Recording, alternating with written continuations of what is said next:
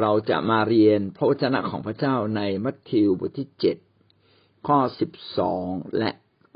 ถึงข้อสิบสี่นะครับ เราเอาข้อสิบสองก่อนซึ่งเป็นข้อที่สำคัญมาก จงปฏิบัติต่อผู้อื่นอย่างที่ท่านปรารถนาให้เขาปฏิบัติต่อท่าน นั่นคือธรรมบัญญัติและคำสั่งสอนของบรรดาผู้เผย พระวจนะ ถ้าเราจะ อธิบายว่าเราต้องทำตามพระบัญญัติของพระเจ้าอย่างไรบ้าง ถ้อยคำแห่งคำสอนของตัวแทนของพระเจ้าก็คือผู้เผยพระวจนะที่ได้รับคำของพระเจ้าเรามา เผยพระวจนะต่อพี่น้องประชาชนเนี่ย นี่คือหลักการ หลักการในธรรมบัญญัติอย่างน้อยที่สุดนะครับ ก็มีบัญญัติสิบประการ แล้วก็ยังมีกฎเกณฑ์ มีหลักการอีกเยอะแยะเลย นะครับ แล้วก็ยังมีคำสอนของผู้เผยพระชนะ ซึ่งเป็นตัวแทนของพระเจ้า สิ่งเหล่านี้เราจะทำตามทั้งหมดทั้งสิ้นได้อย่างไร ก็มีถ้อยคำที่สรุปไว้เป็นคำเดียว อย่าว่าคำเดียวเลยเป็นข้อความเดียวกันละกัน ข้อความนั้นก็คือคำนี้นี่แหละครับ จงปฏิบัติต่อผู้อื่น อย่างที่ท่านปรารถนา ให้เขาปฏิบัติต่อท่าน เราอาจจะไม่รู้ว่าเวลาคนทำเราไม่รู้ว่าเราต้องประพฤติปฏิบัติต่อคนอย่างไร ก็เริ่มต้นที่ตัวเอง เอาตัวเองมาเป็นเครื่องชี้นำคือถ้าเราปรารถนาให้คนอื่นทำดีกับเราอย่างไร ก็จงทำดีอย่างนั้นกับคนอื่น อันนี้เป็นวิธีการง่าย ๆ ถ้าเราไม่อยากเห็นใครทำไม่ดีกับเราในเรื่องอะไร ก็อย่า ทำสิ่งนั้นต่อคนอื่นเลยครับ นี่คือหลักการ นี่คือหัวใจของธรรมบัญญัติเลยทีเดียว สิ่งนี้ชี้อะไรให้เราเห็นบางอย่างครับ อันที่หนึ่งก็คือพระเยซูคริสต์ได้รวบยอดคำสั่งสอนทั้งหมดไว้ที่ข้อนี้ ไว้ที่ข้อนี้ก็คือ อยากให้คนอื่นปฏิบัติกับเราอย่างไร ก็จงปฏิบัติอย่างนั้นต่อผู้อื่น ผมเอาหลักการก่อนนะครับ ข้อที่สองนะครับ สิ่งที่เราได้จากตรงนี้ก็คือชีวิตมนุษย์เนี่ยเคยเคยถูกสร้างมาอย่างดี และเราสามารถรู้ได้ว่าพระเจ้าสร้างมาเรากับเราอย่างดีได้อย่างไร ก็คือโดยการที่เราคิดได้ถูกต้อง เมื่อเราต้องการให้คนอื่นทำดีกับเราอย่างไร เราก็จงทำดีสิ่งนี้สิ่งนั้นๆต่อคนอื่น แสดงว่าเราเองเนี่ย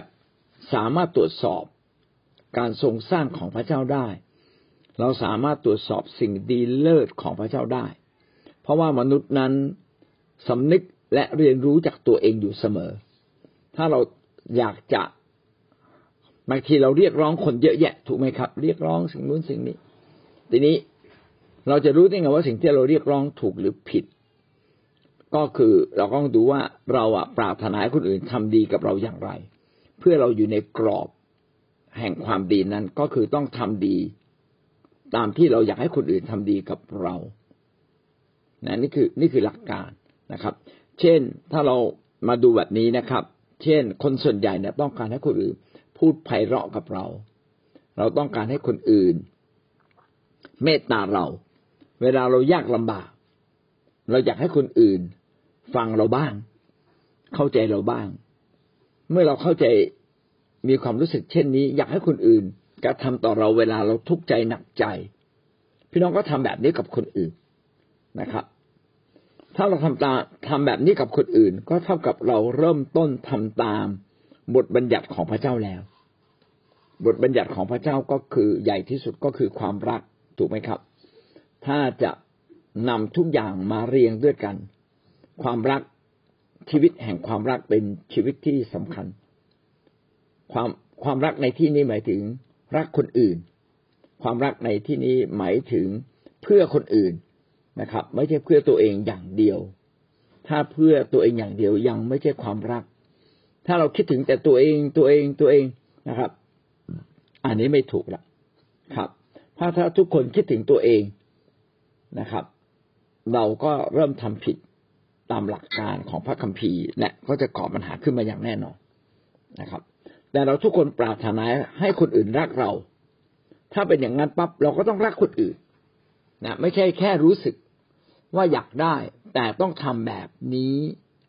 กับคนอื่นด้วย ผมเลยว่า โอ้นี่เป็นความล้ำลึก วันนี้ผมอาจจะพูดความล้ำลึกตรงนี้ไม่ได้ทั้งหมด ผมเองก็ดำเนินชีวิตแบบนี้อยู่เสมอ เอ้เวลาผมยากลำบาก ผมอยากให้คนช่วยผมแต่ว่าเอาเข้าจริงอาจจะไม่มีใครช่วยเรานะไม่มีใครช่วยเราก็ไม่เป็นไร แต่ทำให้เรารู้ว่า เวลาคนอื่นลำบากเขาก็อยากได้รับความช่วยเหลือเหมือนกัน เวลาเราทุกข์ใจเราก็อยากให้บางคนเนี่ยเข้าใจเรา เราก็จึงพยายามเข้าใจความทุกข์ใจของคนอื่นด้วย เราไม่ได้เอาความรู้สึกของเรามาเรียกร้องเพื่อตัวเราเอง แต่เราเรียกร้องตัวเองเพื่อกระทำการดีต่อคนอื่นๆ เหมือนอย่างที่เรารู้สึก อยากให้คนอื่นกระทำการดีกับเรา นี่แหละคือหัวใจของการปฏิบัติตามบทบัญญัติของพระเจ้า ถ้าเราทำแบบนี้เราก็จะสามารถรู้เลยว่าบทบัญญัติของพระเจ้าคืออะไรทำได้ทำไม่ได้อีกเรื่องหนึ่ง แต่อย่างน้อยเรารู้ละเรารู้เลย ว่าถ้าเราอยากให้คนอื่นทำดีกับเราแบบไหน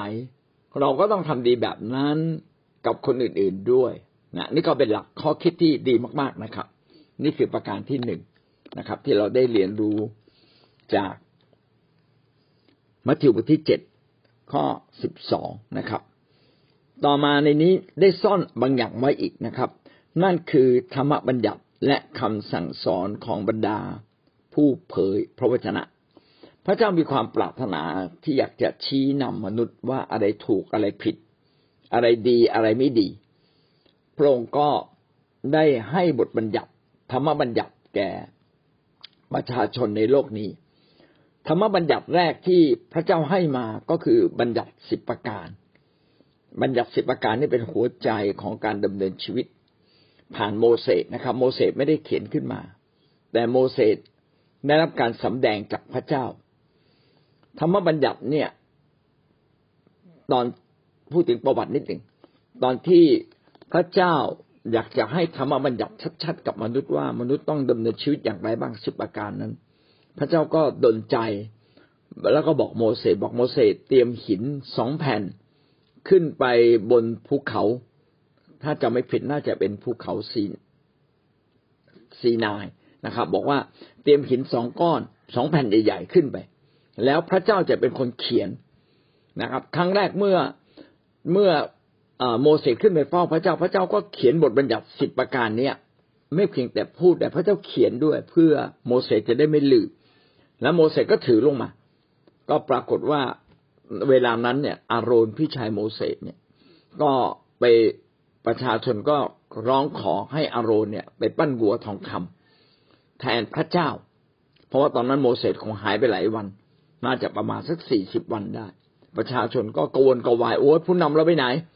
ก็บอกโอ้ถ้างั้น เราติดต่อพระเจ้าไม่ได้แล้ว เพราะแต่ก่อนติดติดต่อพระเจ้าได้โดยผ่านโมเสสไม่มีพระเจ้า ก็เลยปั้นวัวทองคำขึ้นมา แล้วพระเจ้าก็บอกว่าโอ้ดูสิคนของเจ้าเนี่ยช่างอ่อนแอเหลือเกินแป๊บเดียวเนี่ยทำผิดต่อพระเจ้าแล้วนะครับ เพราะว่าเป็นคำสั่งของพระเจ้าตั้งแต่ต้น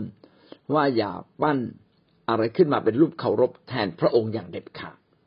อันนั้นคือครั้งที่หนึ่งครั้งที่สองนะครับ พระเจ้าก็ให้โมเสสคือตอนนั้นโมเสสก็โกรธก็เลยทิ้ง ทิ้งแผ่นบทบัญญัติของพระเจ้าเนี่ยแตกหมดเลย แล้วพระเจ้าก็บอกให้โมเสสเนี่ย เอา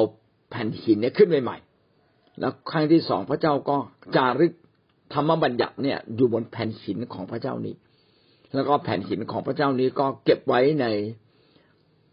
ขีดพันธสัญญาของพระเจ้านะครับ ขีดพันธสัญญาก็เป็นเป็นเครื่องหมายแทนการทรงสถิตของพระเจ้า อันนั้นก็เป็นรายละเอียด แต่อย่างน้อยที่สุด พระเจ้าพยายามบอกมนุษย์ แล้วก็ไม่เพียงแต่บันทึกไว้ในแผ่นศิลาสองแผ่น ก็อยากให้โมเสสบันทึกไว้เป็นหนังสือในพระคัมภีร์ของเรา แล้วก็มีคำสั่งบอกว่าหนังสือธรรมบัญญัติของพระเจ้า ให้มีการอ่านนะครับเจ็ดปีครั้งหนึ่งอ่านตั้งแต่ต้นจนจบ พี่น้องลองดูว่าพระคัมภีร์ของพระเจ้าพระคัมภีร์เดิมหนาขนาดไหน ให้อ่านจนจบนะโดยเฉพาะอย่างยิ่ง หนังสือที่โมเสสได้เขียนไว้ห้าเล่มนะครับเขาเรียกหนังสือโทราห้าเล่มห้าเล่มนี้เป็นหนังสือที่ประชาชนต้องอ่าน ถ้าเป็นกษัตริย์เนี่ยต้องเอามาคัดลอก เราจะเขียนว่า ธรรมบัญญัติของพระเจ้าไม่เพียงแต่มีสิบประการ ในนี้ยังเขียนไว้ต่อไปว่ามีคำสั่งสอนของบรรดาผู้เผยพระวจนะ ผู้เผยพระวจนะก็คือตัวแทนของพระเจ้า ซึ่งได้ยินเสียงของพระเจ้า จะเป็นคนที่สนิทสนมและได้ยินเสียงของพระเจ้าอยู่เรื่อยๆคนเหล่านี้ก็จะนำถ้อยคำของพระเจ้ามาอธิบายมาเขียนเพิ่มเติมนะครับ ยอมรับเป็นพระคัมภีร์ของพระเจ้า แสดงว่ามีรายละเอียดแห่งธรรมบัญญัติต่างๆ มีกฎเกณฑ์ มีหลักการ มีข้อย่อยอีกเต็มไม่หมดเลยนะครับ ซึ่งผู้เผยพระวจนะได้อาจจะย้ำของเก่าและเขียนของใหม่ แต่ทั้งหมดทั้งสิ้นก็อยู่ในธรรมบัญญัติของพระเจ้าสิบประการนั่นแหละ ซึ่งเป็นรายละเอียด เราจึงต้องเรียนรู้พระวจนะของพระเจ้า ถ้าเราอ่านเราจะเกิดความเข้าใจนะครับ แล้วก็จะทำตามสิ่งเหล่านั้นได้ ทีนี้บางคนก็บอกโอ้บทบัญญัติของพระเจ้าเยอะเหลือเกิน นี่ขนาดอ่านยังอ่านไม่ครบสักทีเลย บางคนอ่านพระคัมภีร์เดิมไม่จบนะครับ อ่านไม่ครบสักทีเลย เราจะท่านจะทำตามได้อย่างไรนะหัวใจของการทำตามก็อยู่ตรงนี้แค่นี้เองอยากให้คนอื่นทำอย่างไรกับเราก็จงทำอย่างนั้นกับคนอื่นนะครับ ถ้าเราทำตามตรงนี้ได้ก็เราก็สามารถทำตามหัวใจ ของงานของพระเจ้าได้อย่างแท้จริงนะครับ เอาละวันนี้ก็จบมัทธิวบทที่เจ็ดข้อสิบสองนะครับ